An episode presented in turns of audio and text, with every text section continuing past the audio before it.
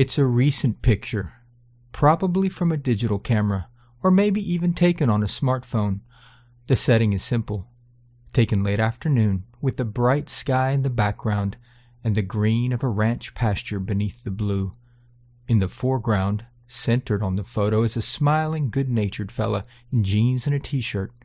He's in front of a small bonfire, the kind made up of brush and large tree limbs, burning behind him, flames curling up around the edges and flaring off into the background. A wooden structure, probably a shed, is behind the fire, I would guess about a 150 feet away.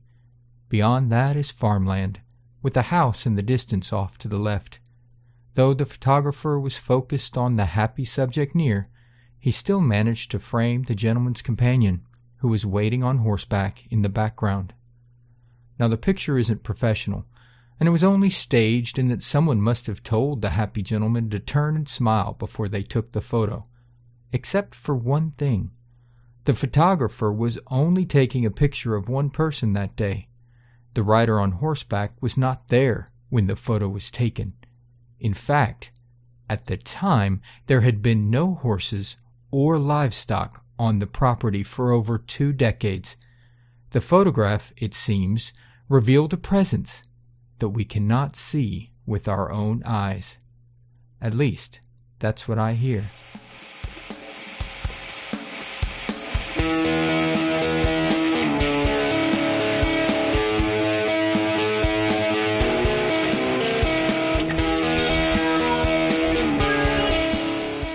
Sometimes our imaginations are captured by the possibility of alternative explanations. Join me as we explore the historical events and public state of mind that influenced the appeal and popularity of the most enduring alternative theories out there. I'm Ryan Nelson, and welcome to Conspiracy Theoryology.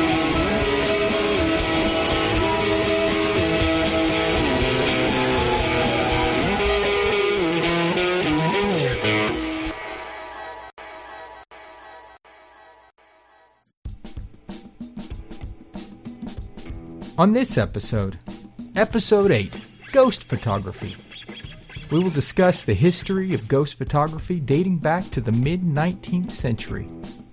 What was going on those early days of still photography that made people so willing to embrace the spooky possibility of spirit photos? How can neuroscience explain the prolific scrapbook of photographic evidence? And are we really just hardwired to see ghosts? After the break, we will peer through the lens of photographic history and try to bring focus to the theory of ghost photography.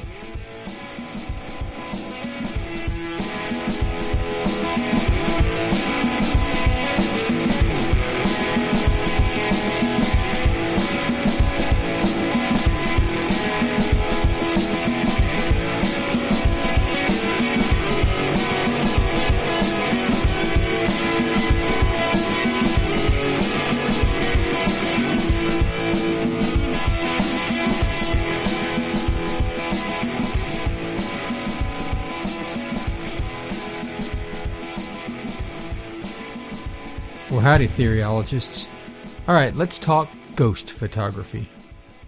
Also referred to often as paranormal or spirit photography, this is the phenomenon of apparitions appearing in, in photographs, though not seen at the time of the photo being taken, either by the photographer or the subjects in the photo.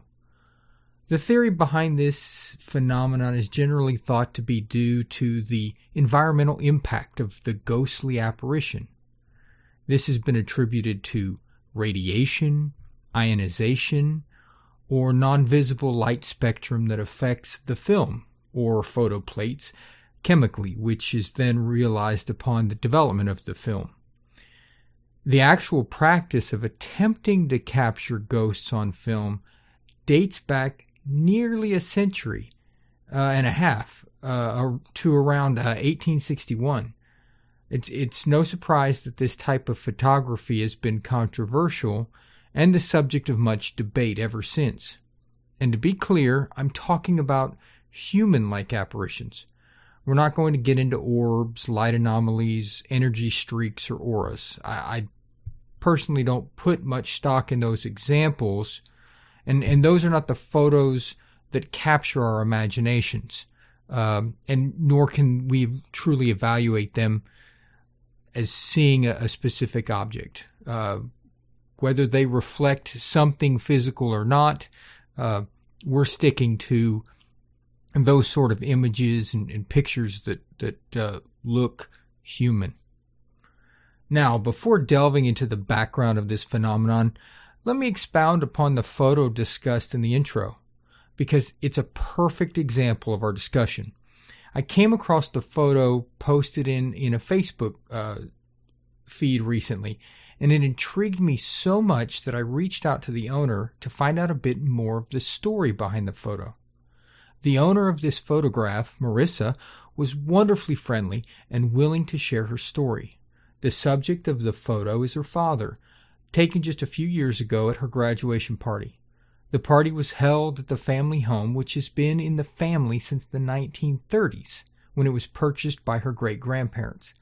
Now, little is known of the property's history and its previous ownership, but her great grandparents raised horses, pigs, and chickens on the property until the 1980s, when age prohibited their ability to uh, take care of the, the animals.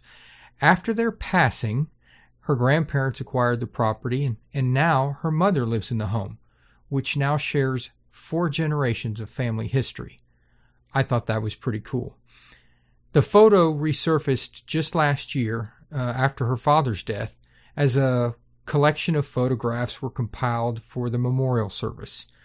It was after this that it, it circulated and someone finally noticed the odd addition to the photo, which had not been previously seen. In the Facebook posting board where I discovered the photo, most people identified the figure of the horse and rider along with some noting images such as a face or a small figure within the fire itself. Now let's get into uh, a bit of the background behind this ghostly spirit photography, the history of it, when it started, and, and where we've seen uh, a lot of uh, both proponents and some criticisms on this over time. The origin of spirit photography is widely recognized to rest with a man named William Mumler, whose work in the 1860s caught the eye of both believers and skeptics and brought the phenomenon of capturing ghostly apparitions on film into the public consciousness. One of the more famous photos produced by Mumler is that of Mary Todd Lincoln, with the ghostly apparition of her late husband, President Abraham Lincoln standing behind her, his nearly transparent hands resting on her shoulders.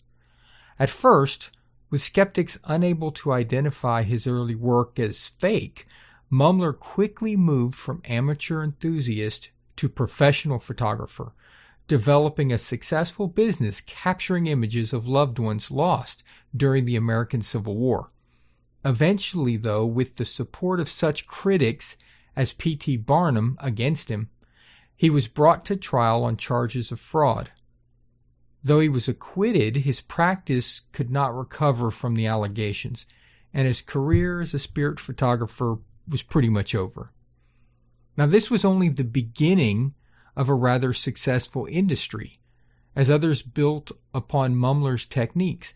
Remember, this was a time of chemically treated glass plates with long exposure times and relatively new and developing techniques for treating and processing of the negatives. Despite the accusations of fraud, which haunted the practice of spirit photography, the interest and popularity continued to grow with the public. By the late 1800s, the camera was quickly becoming so readily available that many began to practice photography, and, and either through experimentation or lucky accident, ghostly photos continued to surface.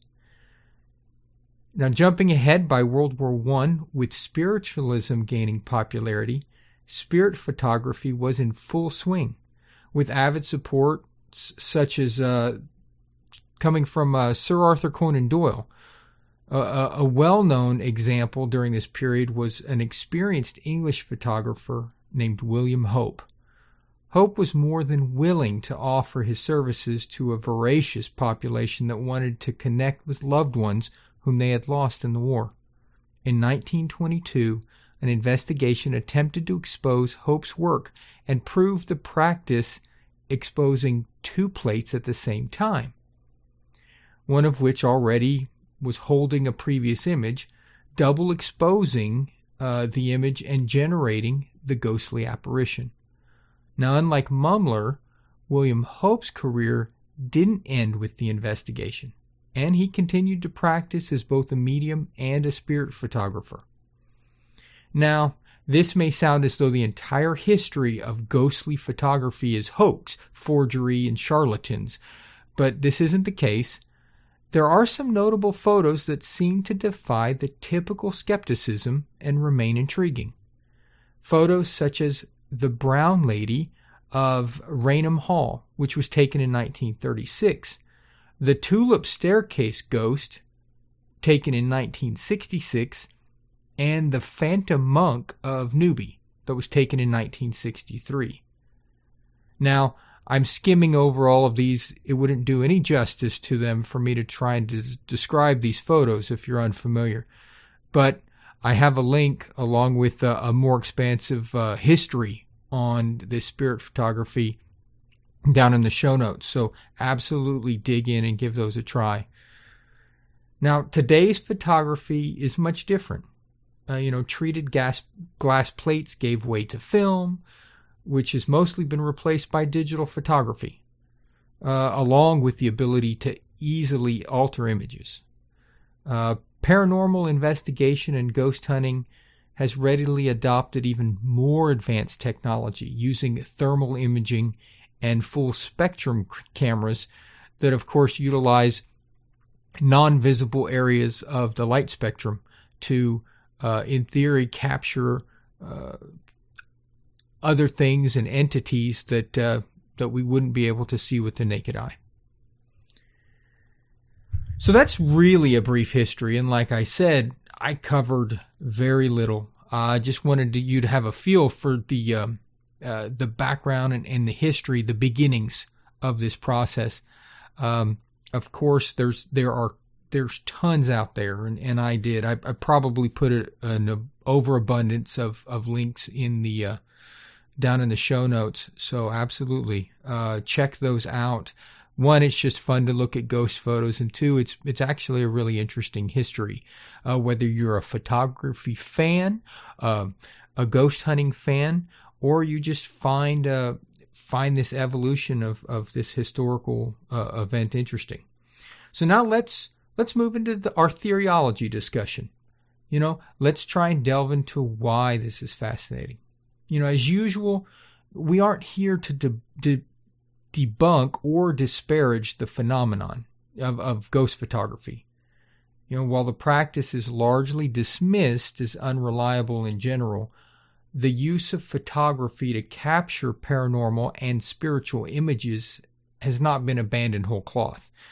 I mean, what is more interesting is that regardless of where we fall in our opinion of the phenomenon, either on the side of undeniable proof or the opposite end of the spectrum, you know, dismissing all examples as doctored, staged, or misinterpreted photos, you know, the fact is we all love to see a good ghost photo. I mean, raise your hand if you find yourself searching for the ghost when you come across a photo posted on social media or on the web, uh, except for those of you driving. Safety first, people, 10 and 2. no, no, the truth is we all see something when we look for an image. And, and I'm not just talking about the obviously doctored photos. This fascination was present at the very beginning. I mean, people were quick to embrace the possibility and validity of these types of photos as soon as they were first being introduced. But why? I mean, it would make more sense to believe that the public would be wary of a relatively new technology in the mid 19th century. But this isn't the case at all. I mean, in fact, from the mid 1800s through to the early 20th century, the explosion of technology the Industrial Revolution and the expanse of populations, communication, and information, all of this fed a need for new and different. I mean, and and likewise, in addition to the enthusiasm for all advancements technological, Uh, and almost in contrast, there was a wave of, of spiritualism uh, going on and, and, an interest in mysticism. So this fascination, along with the rise of of, of uh, mediums and mystics, uh, and this embracing of the esoteric, uh, of course, uh, fed the interest in, in capturing these things, these otherwise unseen entities and presence on camera. Now, I mean, this explains the, the fervor and the fascination around those early photos of the era and why people were so quick to accept the plausibility of what we now know to be blatant hoax. But photos are different today. I mean, most photos are taken candidly by amateurs with point and shoot digital cameras or smartphones. They don't take pictures looking for ghosts. Many apparitions, in fact, aren't even seen until an extended period goes by and the photo is finally revisited. Well, there's a very interesting psychological occurrence to consider pareidolia. Now, simply put, according to Merriam Webster, pareidolia is the tendency to perceive a specific, often meaningful image in a random or ambiguous visual pattern. Now, I've put a stack of links in the show notes for further reading on this phenomenon as well. So I'm just going to boil it down in this episode so that I don't have to say pareidolia too many times. And forgive me as I say it over and over and uh, sound funnier and funnier saying it. See, when you see a bunny rabbit in a cloud formation, or the grumpy old man frowning at you from the twisted bark of an old tree trunk, or even the smiling face on the front of your car as the bumper becomes a wide grin beneath the headlights. You've experienced pareidolia. See, it's most widely accepted as a peculiar but entirely natural function of the human brain that causes us to impose patterns on random collections of images and sounds. Pareidolia is actually an ancient ability that may have helped us survive in a far distant past when we needed to be able to pick out hidden dangers in the landscape. Psychologists exploit this phenomenon through tests like the, the Rorschach ink blots, where the shapes seen in random ink splatters are thought to reveal insights into a subject's sub- subconscious. Artists also even play with pareidolia, creating images that can be seen in various ways. An example that uh, I came across is, Georgia O'Keeffe's flowering paintings. Uh, and those are a great example of, well, you know, I'll let you look those up for yourself, uh, and you can determine what you see there in her flower paintings. So, pareidolia gives a possible explanation for making sense, uh, potentially, of random and coincidental shapes in the undoctored and less questionable ghost photos. But why the immediate jump to a spirit? Why not just, hey, I didn't see that bunny rabbit when I took the photo? Well, pareidolia works best when paired with another psychological phenomenon known as the feeling of presence or the sensed presence effect. See, mountain climbers under extreme conditions, high altitude, have been known to sense an additional climber that's just out of eyeshot and always keeping pace with them on their extreme climbs. Uh, even a, another example, Charles Lindbergh famously sensed a presence during his transatlantic flight to Paris. See, this feeling of presence is still being understood, but it's attributed to physical stresses such as isolation, oxygen and sleep deprivation, exhaustion, and high emotional stress such as fright, guilt, and loss. When these phenomena work together and in tandem, a photo taken during some heightened experience, such as at a haunted location or at a family event, when reviewed, can trigger those same emotions and bring about a, a, a sensed presence effect. And the viewer feels someone there, close and familiar. Then sees a shape or face in a random object, such as fog, fire, or a light reflection, and they see what they feel a familiar presence, a ghost. So, before we summarize that, let's recap. We have two phenomenon that explain how we are hardwired to to uh, both feel presence under extreme conditions and then also how we how we visually make sense of random patterns now when those are put together they make for some very interesting outcomes on a otherwise innocuous activity such as looking at old photos but let's put this to the endurance test you know, let's ask the questions. How long has it already been around? Uh, since the beginning of photography. I mean, with examples both obviously fake and potentially real appearing since the mid 1800s.